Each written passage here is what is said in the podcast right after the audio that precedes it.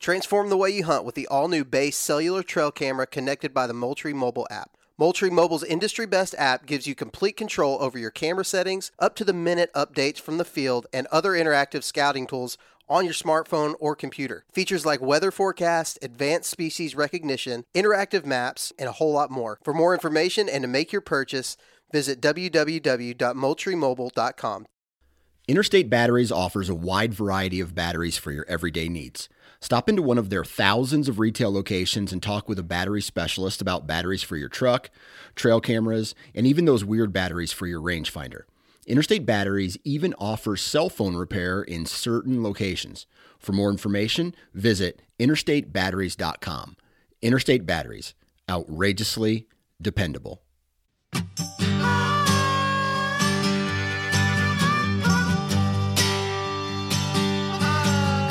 Welcome to the How to Hunt Deer podcast brought to you by Tactacam.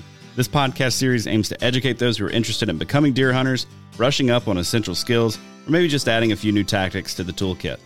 We cover a variety of topics that will help you be more confident and successful in the field while hunting deer. With hunting season only a couple of months away, it's time to start thinking about food plots.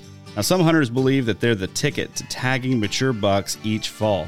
Others tend to avoid them, supposing that Daylight sightings of bucks are few and far between on food plots. So, what role should they play in your hunting strategy? And what goes into establishing a good food plot anyway that'll actually attract deer to your property? Well, in this episode of the How to Hunt Deer podcast, I'm talking with John Teeter of Whitetail Landscapes about establishing food plots on your hunting ground. John is an absolute wealth of knowledge when it comes to habitat and managing your ground for whitetails. Each year, he helps landowners design their properties to attract and hold big bucks. In this episode, John talks about the importance of soil health, minimizing hunting pressure on food plots, and he even shares a ton of tips on food plot design and planting. Before we get into the conversation with John, I want to just take a minute to thank you all for listening to these episodes each and every week. I have a great time recording them and sharing them with you all. Uh, if you have any topics that you'd like to hear covered or suggestions for guests that you'd like to hear from, hit me up on Instagram at the Wisconsin Sportsman. The Wisconsin Sportsman is my other podcast, so uh, the How to Hunt Deer podcast does not have an Instagram account just yet. Maybe uh, maybe it will come soon. We'll see. Also, want to take a moment to thank our partners who uh, make this show possible. First of all, Tactacam. They're the title sponsor of this show. They make the best point of view cameras on the market for deer hunters. Their 5.0 and 5.0 wide are capable of capturing 4K video, um, which will let you share your hunt with friends and family uh, in a high quality kind of way. I've been using mine actually uh, during my practice sessions recently. With their bendy clamp mount, it's super simple to set up on a tree next to you and get good slow motion footage so you can check your form while you're shooting your bow, make sure you're not punching the trigger, all of that good stuff. Right now, if you purchase a 5.0 camera and bow stabilizer mount, you'll get $50 off. That's basically like getting the stabilizer mount for free. Uh, Tactacam also just released their Reveal X Gen 2 cell camera, uh, which is great. So head over and check them out, www.tactacam.com. Next, Huntworth. They're making excellent gear for hunters who want high quality performance without the big price tag uh, of some of the other options out there. I've been wearing their Durham lightweight pants for a while, and they're going to be great for summer scouting, great for working on food plots, great for checking trail cameras, all that good stuff. You can find more from them at www.huntworthgear.com. Now I'm going to ask you to go support those brands that support this show. Without further ado, here's my conversation with John Teeter. Joining me for this week's episode of the How to Hunt Deer podcast is John Teeter from Whitetail Landscapes, fellow podcast host on the Sportsman's Empire podcast network. How's it going, John? Good, man. How are you? How are you been? Doing really well. Doing really well. I'm uh I'm actually in the middle of a move right now, so Okay. things are pretty hectic. I've got three young kids, and uh, trying to pack with three kids is like uh, herding squirrels while trying to balance stuff on your head. I've been there, man. I can relate 100%. Yeah, it, 100%. it's been crazy, but uh, yeah, it's going to be a good move for us. Though, going to open up some new, uh, some new opportunities for for us as a family. So I'm looking forward to that. But um, yeah, tell me a bit about who you are, what you do, and and kind of how you got into. Um, I, I don't know what do you call yourself a land consultant? Is that the right yeah, term? I, you could. Yeah, you could say habitat, land consultant. Um, I like to consider myself a deer hunting consultant. To be honest with you, sure. that's forte. Uh, I'm not a wildlife biologist. Uh, I, I read a lot of things related to wildlife biology, but there's a lot to this discipline that's that's far beyond just biology. And you know, I my business I started six years ago, and uh, prior to that, I had worked on my first property about 15 or 16 years ago. And you know, through that evolution, people were kind of watching what I was doing. And I'm in uh, upstate New York. The Northeast isn't necessarily the hotbed of conversation when it comes to big bucks or habitat management or anything that's surrounding white-tailed deer. So I kind of have a, a, bit of a niche market, and my process and the system that I have in place to uh, improve hunting properties is, is quite unique compared to most people, and that really makes me um, a, a, little different. Um, I'm I, I have I have the opportunity to travel across the country and help people in other states, and because I have it so hard and my mindset of working out of necessity, I've learned um, how to approach and attack things. I think a little bit different than a lot of people, um, and it's made me really efficient as a hunter, as a land manager, and now as a consultant with folks. And um, you know, we'll, we, are going to talk a little bit about a couple of those things today. So I'm, I'm, I'm kind of excited to, to go down the road. But you know, New York is tough hunting. Uh, the deer per square mile is low in the areas that I hunt. You know, and to kill these big mature bucks and to attract them on your property really takes a lot of uh, consideration. And I've been in a place where I've been able to transform a multitude of properties, including my own. I bought a property four years ago, 48 acres. Uh, nobody manages big bucks around my area. And just the process that I've put in place, I killed a 150 inch deer last year.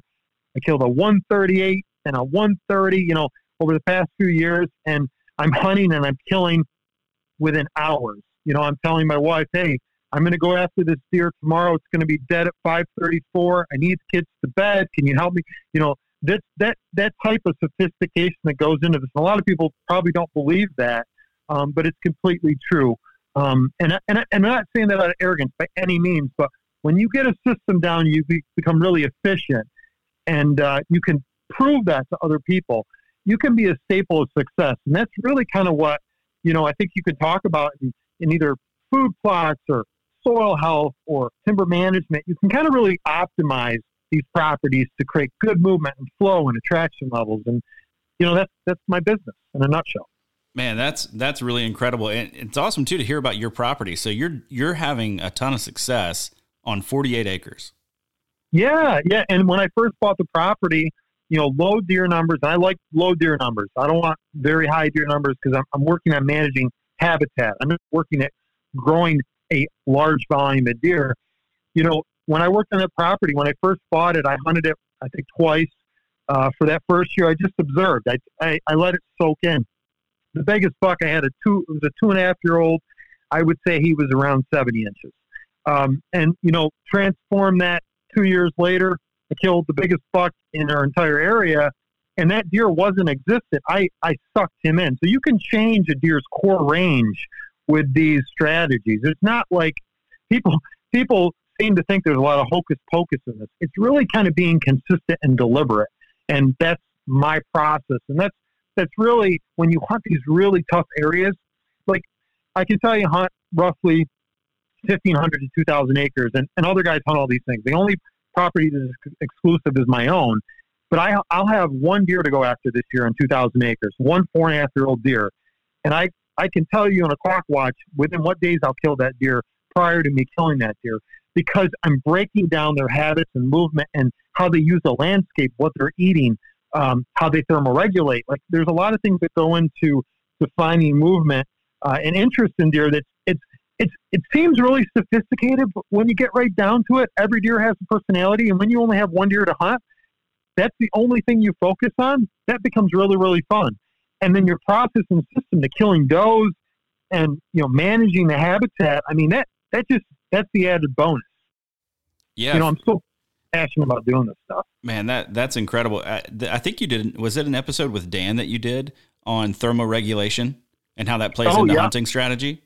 Yeah, yeah. You know, you, you have all these wildlife biologists talking about all this, you know, interesting science. And, you know, that is a portion of science that to me is so valuable. And Dan simplified it. He's like, you know, when deer get cold, they want to be in warmer areas. And when they're warm, they want to be cooler areas. And I was like, Yeah, so all this fancy, you know, language that we, we try to kind of promote and, and I, you know, promote our sophistication. It's really so simple, and I think we make it way more complex. And I think you know all the hoopla and all the different strategies that people employ. You can keep it really simple. And one of the guys that works for for my business who does some contracting work, we simply say what we work with our clients is cutting trees and kicking dirt. Uh, it's really that simple. So when I'm working on a, a, hunting property, we break it down. I have six simple steps. You know, uh, I don't, I, I don't really, um, I don't make it highly complex because I want to give them the vision to succeed. They don't need a hunting map from me. Now they get a huge report from me, and if they want to read it, you know, they're paying me a fair amount of money. They they should, but you know, they need to have the vision, and it, it's my job to have a paradigm shift and get these individuals uh, thinking uh, a little bit more in depthly. And I want to give a statistic. And this statistic is meaningful. And I've not said this in any podcast, but I said it off the air and I'm going to say it today. When you start managing and thinking about how efficient your hunting is, I don't want to hunt a lot. I want to hunt a few times a year. I want to go in. I want to make the kills that I need to make. I want to get out. I want to be like a ghost. Over the past, I don't know, eight years, I've hunted 12 times and I've killed eight bucks. Statistically, that's impossible. That is absolutely impossible. But when you put systems in place like this, now I'm jinxing myself for this hunting season. When you put systems in place like this, you can make that happen. I want people to start thinking about how efficient they're hunting. Put your time in the off season, and, and that's where you'll be a lot more successful. I, I find more gains in the off season than I do the on season because I know that tree I cut or managing that timber in the way it's going to provide an abundance of food or abundance of cover. And deer are really simple. You know, they want to survive. They want to breathe. They want to grow. That's it. Don't make it any more complicated than that. Man, that's really good. I love that efficiency piece too. It's become more and more important for me as uh, my kids have gotten older, and it's just it's just harder to spend more time in the woods. Uh, yeah, you know, like I used to. Like I mean, I remember, you know, my teens and twenties being able to spend every weekend, you know, all weekend in the woods, and uh, that's just not a possibility now. I've got you know six or seven, maybe ten days a year that I can really maximize um, for for hunting. So being able to be more efficient when you go in uh, is is absolutely huge. So I'm interested to hear about some of the things that that lend itself toward that in your uh, in your mind. I mean, we're gonna we're gonna get to the meat of the conversation when it comes to to food plots here in here in just a second. But like, what are some of those sure. things that lead to that kind of efficiency? So it's it's knowing first is knowing how deer use terrain features and kind of breaking that down systematically. And you can you can do it based on observation data. Uh, I'm a little lazier now. Um, I will spend more money on buying cameras and just monitoring areas to understand of why and when they use an area. And start telling yourself a story as you start to engage yourself with a particular deer. When you think of the whys, and the whys are, you know, why is it doing this? And it could be simple as, well, it doesn't want to, social, this deer doesn't want to socially interact with these other deer. Start inter- understanding how deer socially interact. And once you understand that, you'll start to break down an individual deer's personality. Is he a little bit more docile? Is he, um, you know, is he more mobile? Does he bounce in certain areas? When does his terrain features and why? That, that's always where I start. And then from that, you know, in place the right facets, the characteristics of kind of creating draw. Um, and knowing your landscape, uh, what your ecoregion is, and what you can promote on the landscape. Anybody who's buying land, the first thing you do is look at the quality of soil on your property. That is a, a that will be a beneficial thing. In our areas, we have very weathered, poor soils, and this will relate to the food plot discussion that we have later. But but the importance of soil is huge. In order to grow plants, you have to have good soil. That is a food source if there's a lot of nutrients in those plants, you will attract more deer. It's really kind of a simple equation. Then it's managing the composition and the richness of that. So having the right volume and plants and the landscape. That takes time to learn. I learn about plants all the time and observing, observing what they eat, daylighting areas, providing more sunlight. Deer need sunlight to see. It helps them it's really simple. They don't like to be in dark areas all the time unless they're trying to thermoregulate for some particular purpose. Generally speaking, when you sunlight more of these areas, these these dense canopy areas, Not only will you get food, you'll get more movement. It's a simple, it's a simple linear uh, correlation. Um, the last thing I'll say is when you're designing a hunting property, think most about how you're going to hunt the property, but don't do that the first thing. Improve the property to its maximum potential. Then start doing these kind of manipulation tactics. It could be hinge cutting. I'm a huge fan of hinge cutting. Absolutely, hinge cutting provides a great benefit on the landscape. It should not be used in every single case. If I'm doing a TSI project that I want to have accessibility, trees laid out like pickup sticks may be a problem, but you can manipulate their movement. You can cut deer off. You can create living fences. You can create food sources. Um, there's a there's a, a, a, list of things that, that will be beneficial. Hinge cutting is a tool. There's 50 other tools that, that, that I use on the landscape. Um, it's exposing deer to the the optimal conditions and thinking about what deer need all season long, food wise, cover wise, and really start to engage with your environment. Um, last thing I'll say is biomimicry. That's a term you'll hear used by scientists. Essentially, what is good in nature should stay in nature. And if you can replicate it, continue to replicate it. So if you see something cool in the field, like, man, these deer are bedding in these white pines. Why are they bedding in those white pines? What are the conditions that presented itself where they have interest? Maybe replicate that on your property, mimic it. So those are the strategies that I employ. It's really simple. If you do those things and observe, you can really improve your hunting property. Man, that there's so much that goes into that. I, I have an idea for about 18 more episodes that we can do now. Uh, I don't know that we have time for all that, but but one piece that I did want to focus in on today is that that food plot piece, and I feel like uh, one that's a lot of times where guys start. Like they buy a piece of property, and the first thing they want to do is say, okay, where are some open areas, or where can I create an opening so that I can just get a food plot in so I can hunt it. The other piece is the marketing that goes on with the different food plot blends.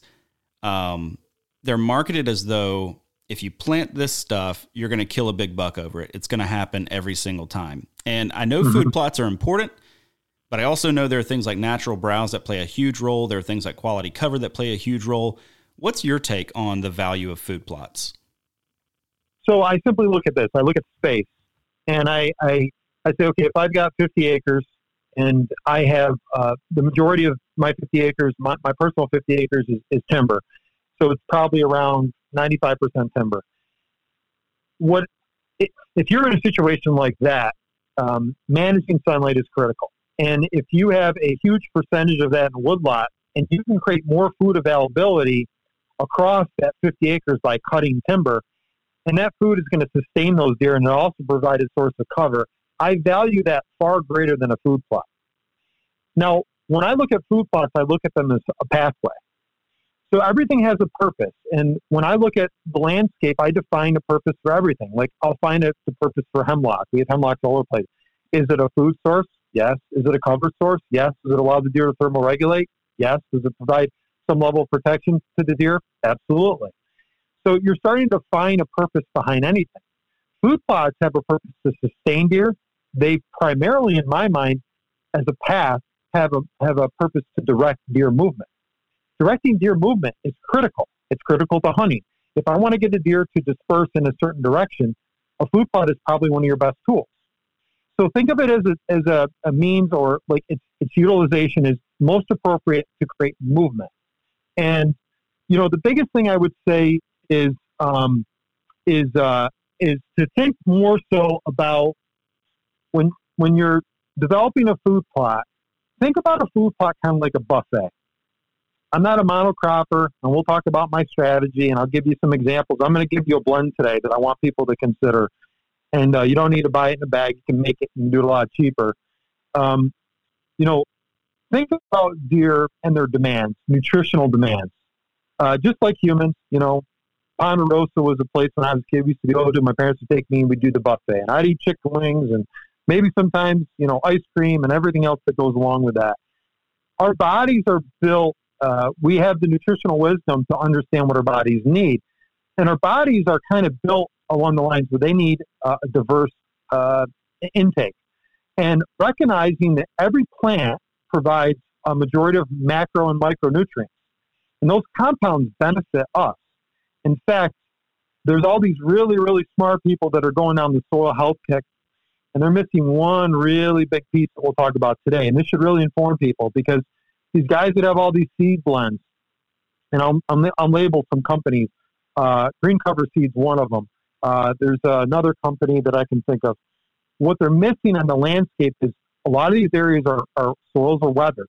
And when you have weathered soils, you do not have the mineral content to help your deer survive, not just survive, thrive. And we'll talk a little bit about that today. And there's uh, there's going to be my strategy you're going to hear about over the next several years is how to remineralize our food plots. And that's going to make way more level of attraction than you ever had. And that's why I'm able to suck in deer on my little 50 acres because I've got good soil and I'm remineralizing it. And uh, I'm doing it naturally and really, really cheap. So Man. I don't know if that answers the question. Yeah, ab- absolutely. Absolutely. And before we get too far down the road, food plots in the way that you're talking about them, is this something that a guy needs to have lots of big equipment for? Or is this something that a dude with a rake and some willpower uh, can get out there and accomplish? So, two things. So, I'm not a rake guy. I'm not a rototiller guy. Um, I, I want to keep it really simple. The best thing you could do is you could buy uh, a weed whacker uh, or a walk behind brush cutter. If anybody wants to make investments, those are good investments to have. You can buy new, used, what have you, and a backpack sprayer. You can do all your food plots, probably up to a couple acres with just those tools. Now you need something to seed, you know, the seed, um, you know, that whether it's bag spreader or what have you. Um, but you could pretty much get away under a thousand dollars if you're renting something like a walk behind brush cutter, depending on the size and managing, you know, or maybe you're borrowing something. Uh, weed whackers are a little tough you get over a half acre, but you could rent those for 100, 150 bucks for a weekend.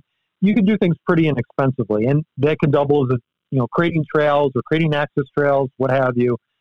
Um, I, I, would start there with equipment wise. It doesn't need to be beyond that. But you're gonna have to learn a little about a little bit about herbicides, and uh, I'm not a huge herbicide guy, but you're gonna have to do a little research and then figure out you know what what's the right seed to put down.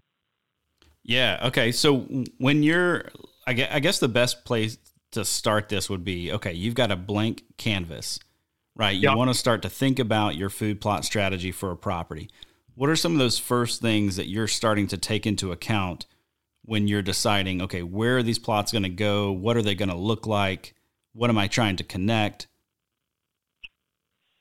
So I think thinking about how everything's juxtaposed is um, difficult you know, there's a lot of different strategies. Like, here's one example I have a food plot right in the center of my property. Now, if you watch any YouTube video or any, people will dissuade and say that is the craziest thing. Listen, when you have small acreage, you have to be very precise and you have to create a lot of value. So putting things in odd areas sometimes is okay. It's thinking about what's the purpose behind that. So I want to track and hold deer in an area. I want to hunt them on the edges. I hunt the deer in the peripheral, not in the center. And so it's okay to do that in your design philosophy. Also, some of the strategies you're going to take a deer and they're going to go down this linear path and they're going to exit towards this food plot. Now you're worried about okay, what's the size? You know, can it survive? You know, a lot of deer. I mean, what are my deer populations like? And then the third thing you're trying to think of what's the quality of my soil? Should I take a soil sample? Um, a lot of people don't want to take that step. It's a cheap step. The entity I use is Logan Labs. They are very sophisticated. They are better than most of the labs. There's another Ward Labs is another lab that I hear everybody talking about. Um, and thinking about the deficiencies. Think about this simply: a deficient plant or deficient soil leads to a deficient plant. You want nutrient dense plants. Period. The more you till your soil, is the more you oxidize the organic material. I always love these guys. That these fallow fields. They go and they cut it, and then they disc it, and three years later, like nothing grows well in it. Well, you've depleted the soil content by degrading the organic matter. The organic matter is a substance in the soil. Look at it this way it's the food source. Most of the nutrient exchange between the plant and the, the uh, microbial activity happens as a result of the decomposition of plant life. Well, if you keep tilling stuff, there's not a lot of green dying stuff that continues to propagate itself in the soil. Your plant isn't getting the nutrients it needs. And you know what we do? We start throwing fertilizer all over the place. And that negates the whole process of how the environment works. Plants need microbes. Microbes need plants. There's a symbiotic relationship between invertebrates and vertebrates and all these little insects and all these little mammals across the landscape. Everything works together. So you have to think about the synergy of everything. It's a holistic point of view. To your question earlier, when you're thinking about food plots, you've got to think about what I'm lacking. Am I deficient in phosphorus? What can I do to replenish phosphorus? Sometimes plants do a good job of mining phosphorus from the ground. And if you're using cover crops, a cover crop would be like a plant that uh, does really well. And actually, it's funny because cover crops, what they define them as, is, is plants that provide cover. They're a sustaining plant, maybe not a cash crop. Um, you can maybe harvest them as a food source. Um, maybe you can sell them for that matter. But those particular plants, what they, they do well is they grow. They're known for growing well. And by the way, deer happen to eat those. It's coincidental that cover crops associate themselves well with deer. You can throw down oats and it grows on the ground. You don't even have to till it in the ground. So thinking a little bit more about deficiencies is really critical. So I would suggest somebody goes out that is wanting to do this and get a soil sample. And if you do one thing and you're deficient, let's say you're you're uh, you have a um, your pH, your hydrogen levels are not appropriate, so you're you're somewhat acidic. Um, you may need to add lime. And do you want to add lime like short term? They do this calcium carbonate. They they spray plot grow all that stuff. That's a short term solution, and it sits in the top profile and it weathers away. Or do you want a long term solution? Do you want to use something that has uh, it's it's a higher mesh grade, and it meaning it sits there and it solubilizes it, it, degrades at a slower rate. So you got to think long term or short term. So that's something that I that I would do. There's another small thing I'll suggest is, and there's books out here on this, is you can read the soil. Reading the soil by the plants that grow there. If you have compacted soil, you'll see a lot of plantain. So maybe you have to till it. So maybe instead of using the walk behind brush cutter, you may have to get in there with a rototiller or a chisel plow. It's okay to do that. Just don't do it every single year and don't do it twice a year. My goodness, that's a bad idea. Okay, I went on a tangent. No, man, that that's that is incredible. Again, there's another couple podcast episodes in there just thinking about the whole soil health piece. Um, how much? So when you show up to a property, let's say you've got a client and it's just a raw piece of land, maybe it's all timber. Um, yep. How much are you going to take into account, like current bedding, uh, access, wind, and that kind of thing when you're thinking about your food plots, or or how much are you going to say, you know what? I know what I want this property to look like, and I'm just going to create the things I want where I want them. Yeah, I, I think it's foolish uh, and I've learned this over the years. I think it's foolish to go in with that mindset that you can control everything. You know, I've experienced it on my own property. You know, I, I want the deer traveling, you know, uh, east and west versus north and south, and I can control all their movements, and you know, I, I puppeteer things.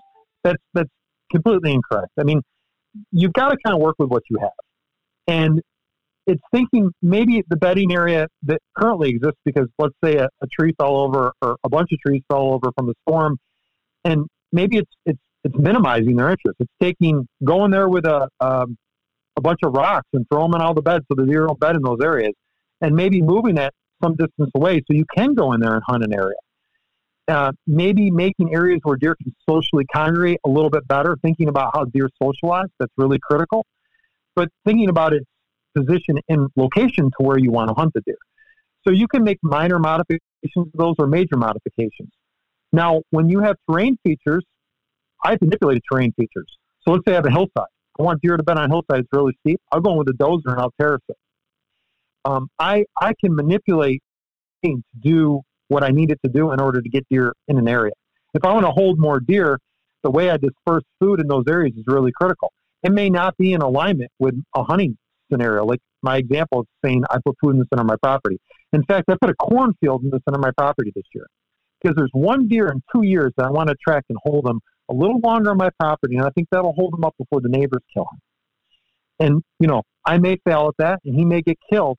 But that strategy, I'm thinking two years ahead because I know I have one deer in 2,000 acres that I'll have the opportunity to potentially kill, and may meet my, you know, what I hope to be a, a shootable deer. You know, that could be a 130 class deer or 120 class deer. that deer's a phenomenal deer that I'm talking about. But in those examples, you really have to understand why you're doing what you're doing, and don't just walk out there without a purpose. One of the biggest mistakes I see on all the properties they go on is like, I'm going to put a food plot here. They don't know why.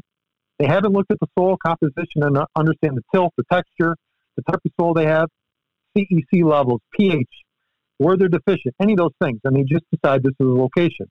And by the way, what they do worse next is they'll cut an area that's too small and they won't get the volume of sunlight they need.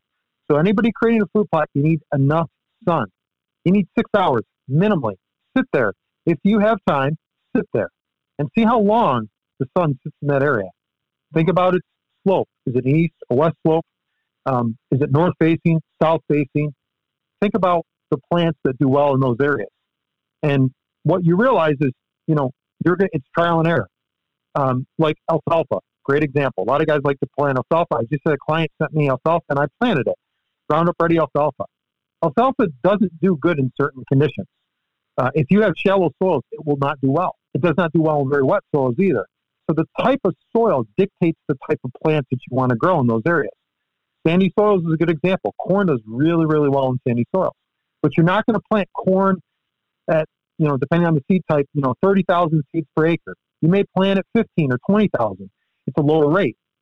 So you've got to match the plant with the soil type. That's really critical. And I'm not a master at any of this stuff, but, you know, you start to learn these small attributes of things that you can be successful at. And then I'll give you really simple, stupid things that you can do that will make you successful in any soil. We'll talk about it at the end. Hey guys, just want to take a quick minute to let you know that the How to Hunt Deer podcast is brought to you by Tactacam, makers of the best action cameras on the market for the hunter and angler. They're on the cutting edge, making user friendly cameras to help the everyday outdoorsman share your hunt with friends and loved ones. They also just launched the Reveal X Gen 2 cell camera that provides top notch photo and video quality at a price point that's in reach for the everyday outdoorsman. And one area the Tactacam really shines is with their mounts and adapters that are made with the sportsman in mind. If you've tried to film your hunts or fishing excursions, you know how frustrating it can be to try to get a action camera aimed just right or get it attached to your weapon or get it set up for a good second angle. Well, Tactacam makes all of that a breeze with their line of accessories. This fall, I'll be using their stabilizer mount on my bow with the 5.0 camera and their bendy clamp paired with the 5.0 wide camera for a second angle and to make sure that I don't miss any of the action. To learn more and check out their full line of products, head over to their website, www.tactacam.com. Share your hunt with Tactacam. Just stepping away from from the the soil piece for just a second and into um, I think maybe like the size and shape of food plots. Uh, I okay. see a lot out there, and we can certainly get back to the soil stuff here in just a second. But this this is just intrigues me what what do your food plots look like? Like, what do you recommend to folks? Are are they long and skinny? Are they hourglass shaped? Are you you just want a big round circle? Like, how do you, how do you how do you go about thinking um, what you want your plot to look like, or is it specific? You know, specific to uh, you know the terrain. It is. I mean, it's terrain will obviously dictate you know the size and shape of the plot.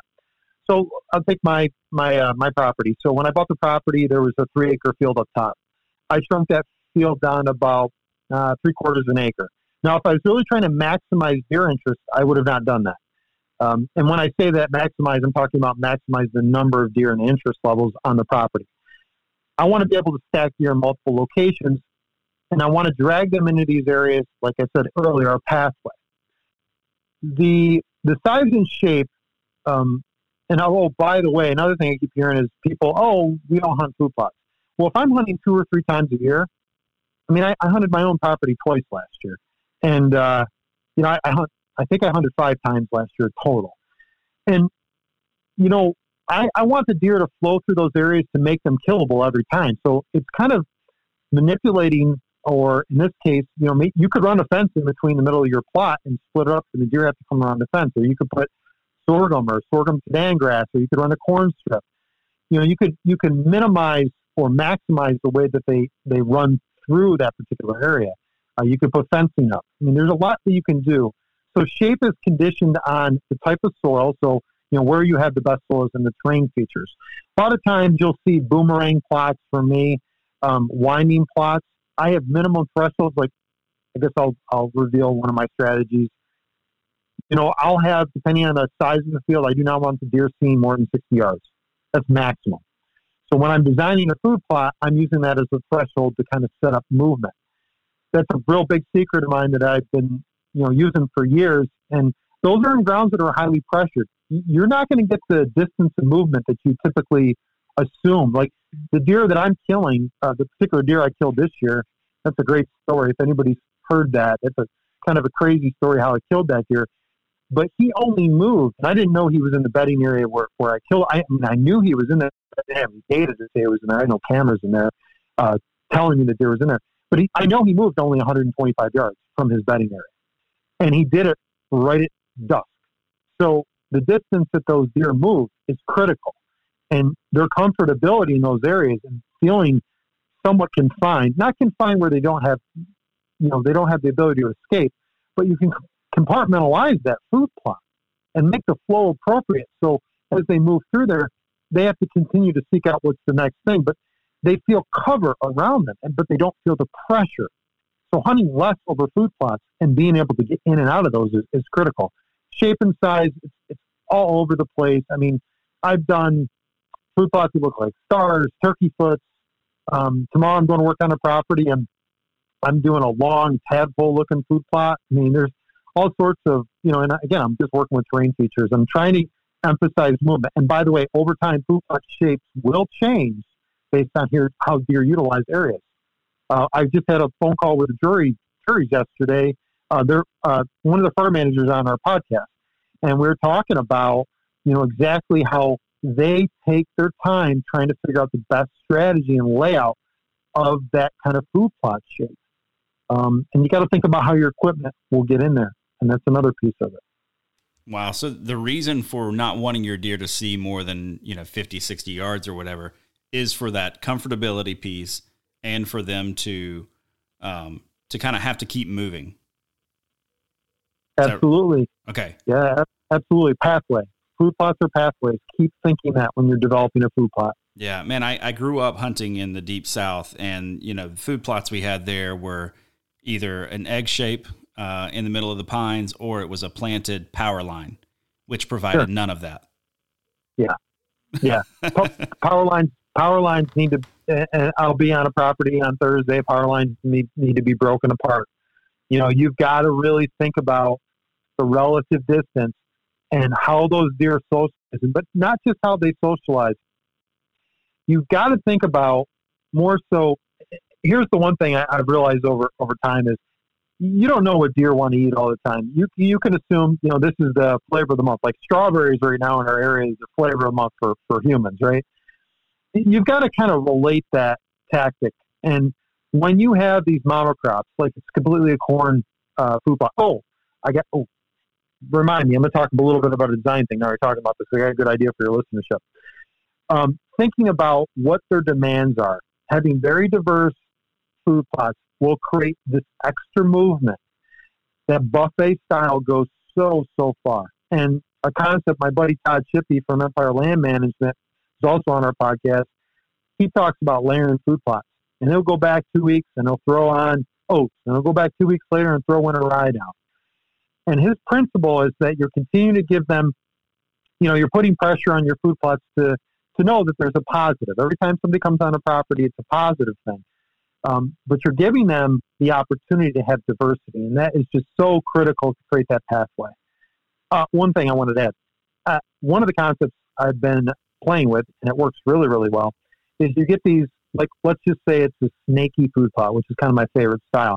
And on either side of that snake, um, you have a less desirable food source closer to the hunting blind, and a more desirable in the center, and then even more desirable uh, maybe on the other side. And maybe that more desirable is late season because their movement's going to be slightly delayed. And you're creating a pathway. So think about like a snake and then on either side, so one side, maybe it's a, a sorghum, something along those lines. In the center, maybe it's a diverse mix, like it's, uh, you know, berseem clover, balansa clover, crimson clover. So a lot of clover. Um, it's something that can handle browse pressure, and on top of that, like oats or rye, maybe an almond sweet. And and then on the other side, you've got kind of a late season food source like corn. So it actually is creating this structure.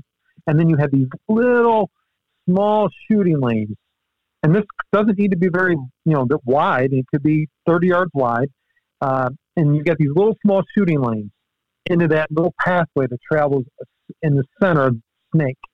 And man, those deer will use that food plot 10 times more. Observationally, I've seen it over and over again. Statistically, I'm sure I could prove that that to be the case. That design right there is killer. So anybody who wants to come up with a cool food plot design, there's your answer right there. So hopefully that helps. Yeah, absolutely. Absolutely. I, I think one more question that maybe the everyday guy is kind of asking I know from my own experience, you know, planting food plots and ending up thinking, I'm just not getting any daylight movement. I'm not getting any daylight activity. What are okay. what are a few more things that you can do to maybe encourage deer to to uh, use that plot during the day, or are you just going to say, you know what, this isn't the right spot. I need to move this.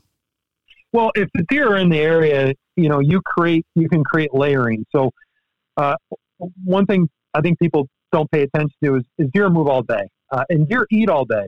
Uh, some some people think like they talk about st- structured eating patterns and eating times. Uh, that's a fallacy. Uh, they are more inclined to eat at certain times than other times based on their routine and the availability of food. So deer eat five times in a 24 hour period. Uh, get that out of your head. Uh, that's not that's not correct. Deer eat at variable times. Every deer eats differently. They're moving constantly. So to get to your point is, let's say a deer is transitioning on my property, and let's think of it in layers. Okay, kind of like a cake. They go to layer one. There's a food source. There's a cover source. Then they get up. They stretch their legs. They go to area two, another food source.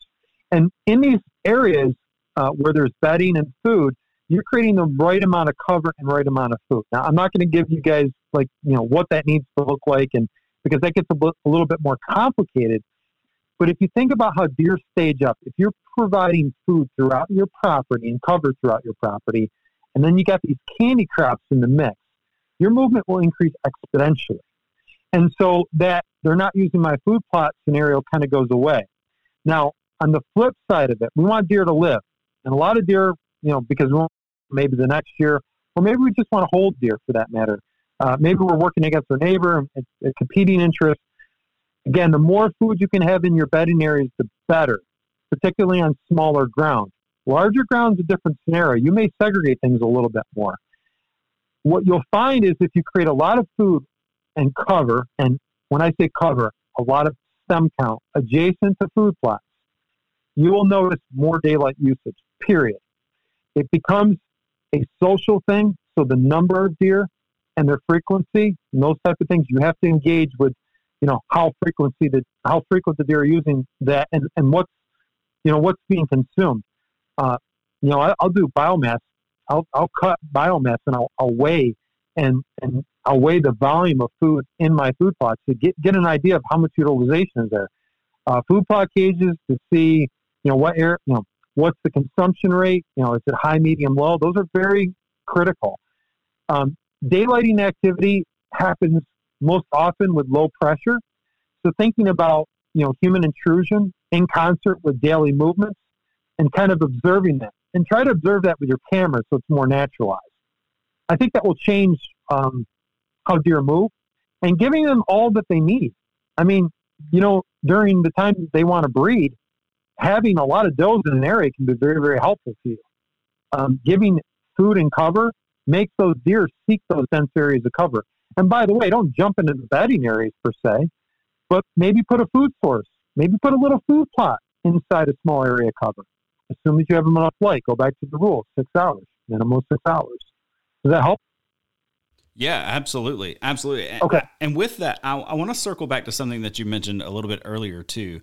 Um, you said yep. you have food right in the middle of your property, and you're right that that goes against man almost everything that I've heard. I know of one other guy out there who's who's said the same thing, and he likes to have food in the middle of his property as opposed to the edges. What's kind of your reasoning behind that? Because I've heard people say, "Well, I want to put my cover and my bedding in the center and my food on the outside." Is that generally true, or is it just property dependent? All right, so let's talk why for now. So when you're developing a property, you're trying to, in my case, I'm trying to create, I have really good terrain features. That's another reason I bought my property. So I have good soil and good terrain features. I can stack a lot of deer. I can create a lot of cover. I can give them a lot of opportunity for vi- visual advantage. So picture this big toilet bowl.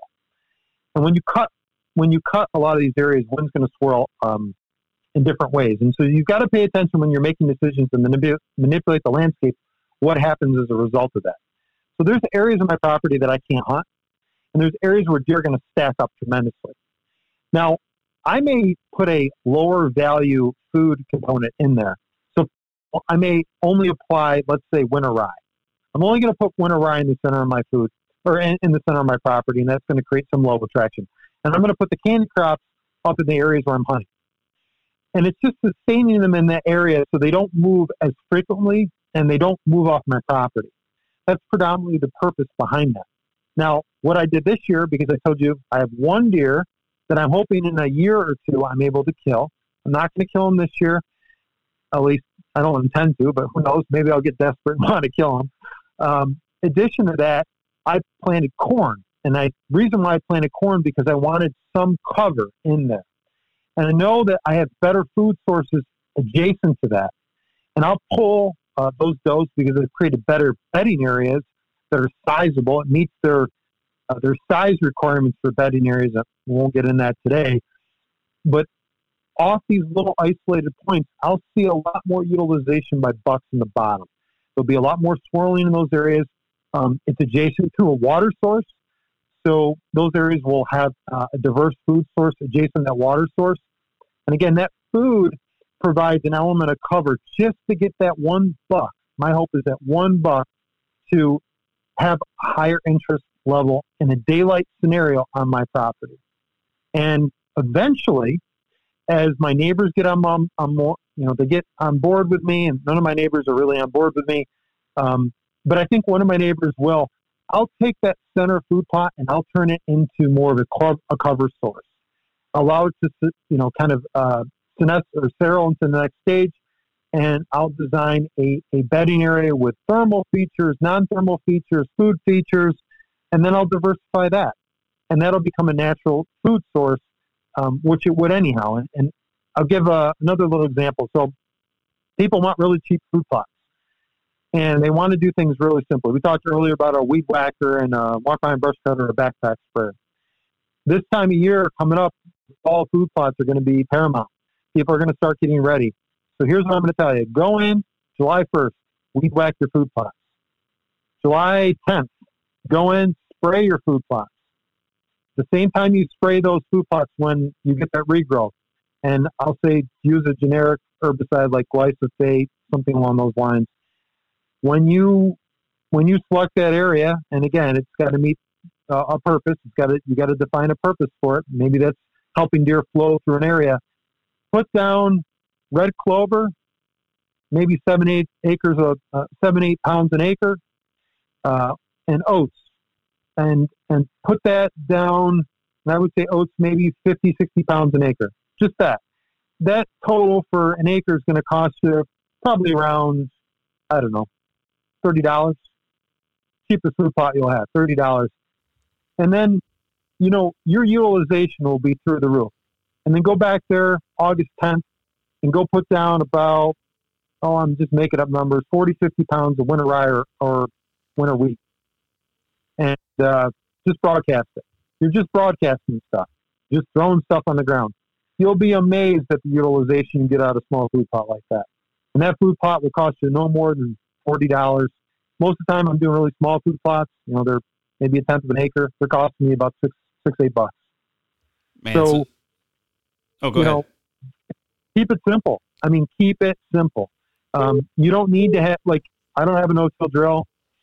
I've got some equipment, but you know you can do things on a budget. And uh, if you're thinking about how to get the most return on investment, food plot food plot pathways for small properties is critical. Um, you know you're limited by your equipment in some capacity of how large of an area you can do, but keep it really simple. Stop buying stuff in a bag. Go to your local ag place. Those guys have been working with farmers for years, and that stuff that I just said will grow on rocks. Care what your soil type is. I don't care about any of that sort of growing rocks. And, and you know, that's a really simple, um, uh, simple recommendation. Man, so easy to establish, uh, pretty attractive, really cheap, and uh, from the sounds of what you mentioned, sounds like it would give you season long attraction. Yeah, and and you know you'll get next season. My the red clover that, that's this year it's biannual, reseed itself. I may broadcast some, you know, perennial clover in there. You know, the one thing about clover is always consistent. The thing with perennial plots is you may not get the volume, the tonnage per se. Um, annual plots have a tendency to get a lot of tonnage. You know, you think about brassicas, you know, these big leafy, but what they do is they create this big void. They're very uh, nitrogen heavy. They're nitrogen based plants and they degrade at a very high rate. We're trying to minimize bare soil. You know, the one thing I do in my food plots is I got this whole system and uh, it's cheap. I, my average price per acre right now is about 125 bucks an acre. And, um, you know, I think about maturity rates of plants and, you know, I'll give you a good fall example, something that I'd probably use. Crimson clover, berseem. I do uh, survivor pea, triticale, uh, black oats, some collards. Uh, I would do a low volume of, of turnips or tillage radish. And then, you know, about August, end of August, I'm going to put about 30, 40 pounds of winter wheat in there. And again, because I want these crops in the next season, I don't want a void in my plants. And then all, all I'll do around May is I got a roller crimper. I've been doing this for eight years. So I've been doing this longer than Growing Deer TV or a lot of these guys that you hear about. And all I want to do is keep it simple. I didn't want it complex because I didn't want to spend money on a no-till drill. I knew that I could come up with crop rotations that I could just broadcast. And in doing that, I wait till a plant hits a certain rate of maturity and you could roll it. You could, I don't know, in my garden, I have like a, a stick and a string and I just crimp it. Um, or I've got a big roller crimper on the back of my tractor. You don't need to buy a roller crimper or you can make one. Um, I had one. I had a guy make one. I, I had a small one for my ATV that I sold a few years ago. You know, and and there's this all soil health movement. Biggest thing that people can do is don't till your soil, and if you till it, till it at a very high level. Um, maybe use a set of discs, and it doesn't need to look like black gold. Um, so try to minimize that. Think about your rotations of plants and always have something growing in your soil, and think about where you're deficient there's this idea, I'm bringing this up again, that everybody thinks that plants fix soil.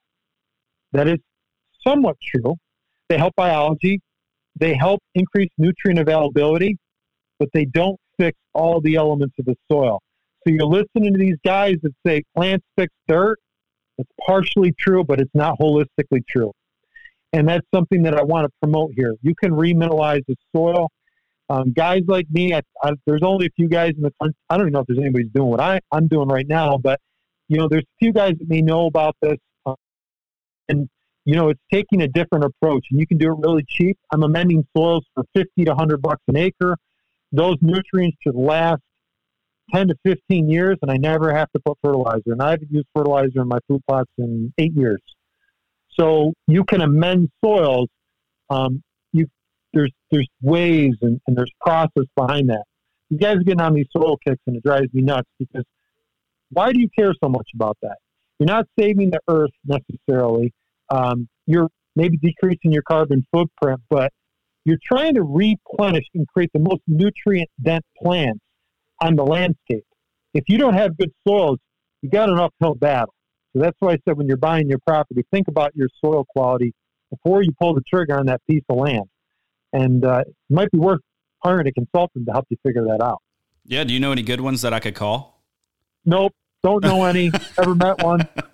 Uh, you know, and, and, here's the other thing, man. You know, I, I'm trying to give as much information on, on this as you can, but people are a lot smarter than they give themselves credit for. They really are. And um, don't get caught up in the in the betting in the bag.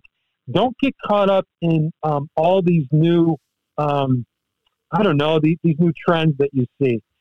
Um, I said earlier, I kick dirt and I cut trees. If it starts getting more complex than that, you're not solving the problem. You're creating more problems. So think about that as one of your kind of your uh, dogmas or your, your, your mantras that you have when you're designing a hunting property. And people get confused. I want to unconfuse you. You know, there's a simple process to going about designing a hunting property. And not every design is going to be uh, completely uh, identical. They're all going to vary, and rule sets kind of give you parameters, and that's really really important. And everything's flexible. Don't be too uh, too rigid in your mindset. So maybe we said earlier 60 yards. Well, maybe I don't have the landscape to support that, so it's 40 yards. And as a result of that, I've I've got to think more about kind of the shape, and the shape uh, maybe will dictate how they move through there. But I also have to think about the real estate and the volume of food. How much biomass am I creating to create attraction levels? It's really critical in the whole process of things because it's not just biomass, it's diversity, it's nutrient dense plants. And I gave you a real simple example of clover. Clover's king. You talk to the juries, uh, and I, I, bring up them because I, have a lot of respect for those guys. Clover is one of their favorite food uh, seed choices. You know, you could have a monocrop of clover. There's nothing wrong with it, clover, chicory. Um, and it's simple. It doesn't have to be a 15 species blend that I'm doing. And I'm playing with percentages and I'm going to those food plots and studying them every day because I want maybe a little bit more pollination opportunity. Uh, maybe I want to have diversity because maybe I'm creating more attraction for woodchucks because my kids like to watch the woodchucks in the backyard. I mean, just think about you know you're benefiting the environment and all the animals, or maybe you're very species focused and you just want deer to have a high level attraction in those areas. But, but I'll tell you, you'll benefit a larger a larger percentage of animals uh, when you diversify. But there's nothing wrong with just a straight up clover plot. Yeah, man. One thing, I, one thing I want to add, and I'll sh- I'll shut up about this. Is I'll give you another strategy. In your food plots, it's a good idea to sometimes have a perennial option for them.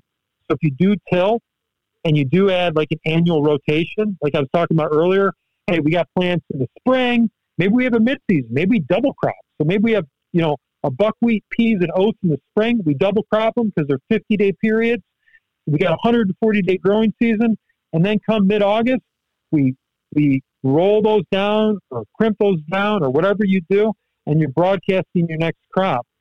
But there's going to be gaps where you don't have the plants growing in an abundance, and it's good thing to have a perennial crop in that mix, maybe adjacent to it. You know, like a clover and alfalfa, or a combination. Maybe it's clover, alfalfa, and chicory. You know, as an example.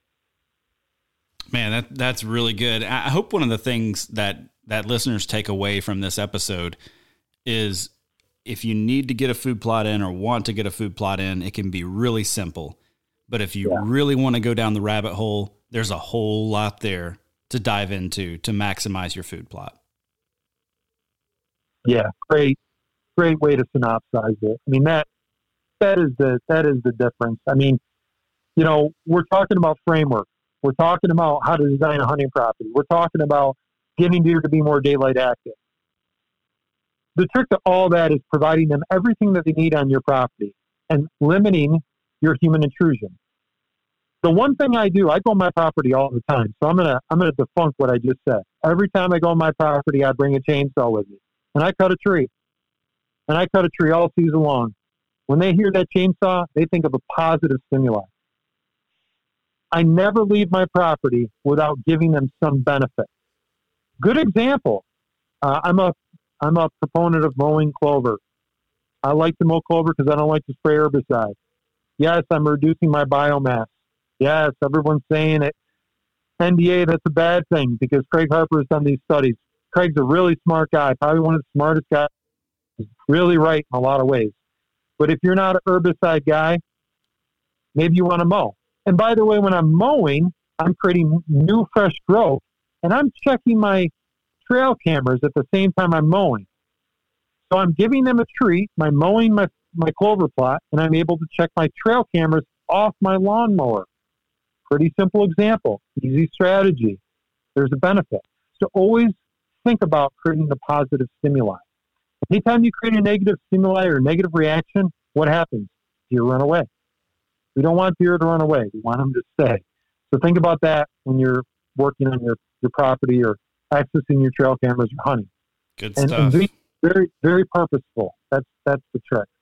Good stuff, man. You've given us a ton to chew on from this. I, I definitely want to have you on again to talk specifically sure. about soil health. I think man, we could, I think we could go a, a, a, long ways in that. But in the meantime, if folks want to get a hold of you or folks want to find out more from you, I mean, you're putting out a ton of good content. You had an episode this week actually on uh, Understory, right?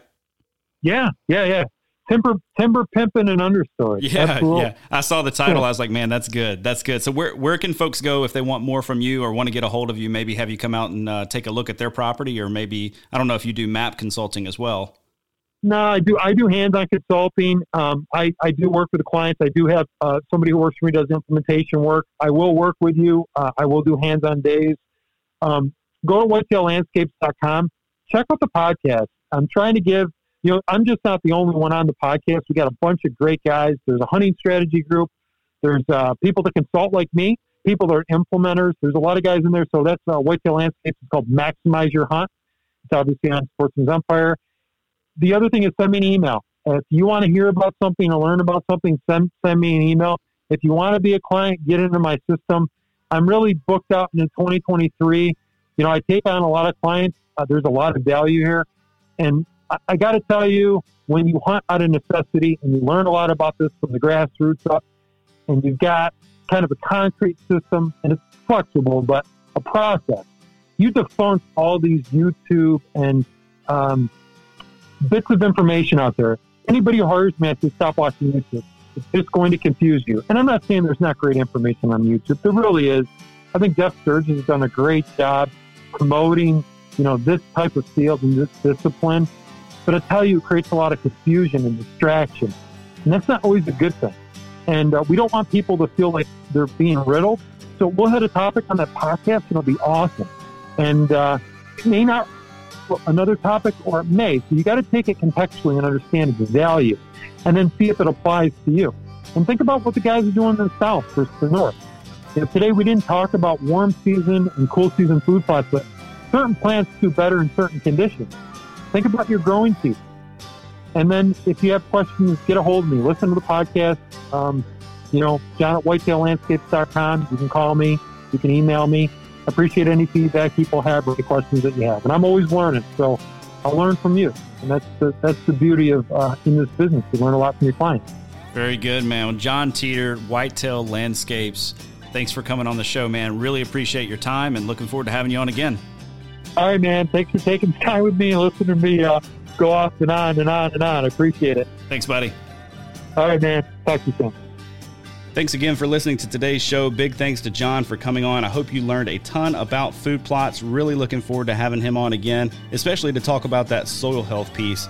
Uh, I feel like there's just a ton to dive into there. So, also want to say big thanks to our partners, Tactacam and Huntworth.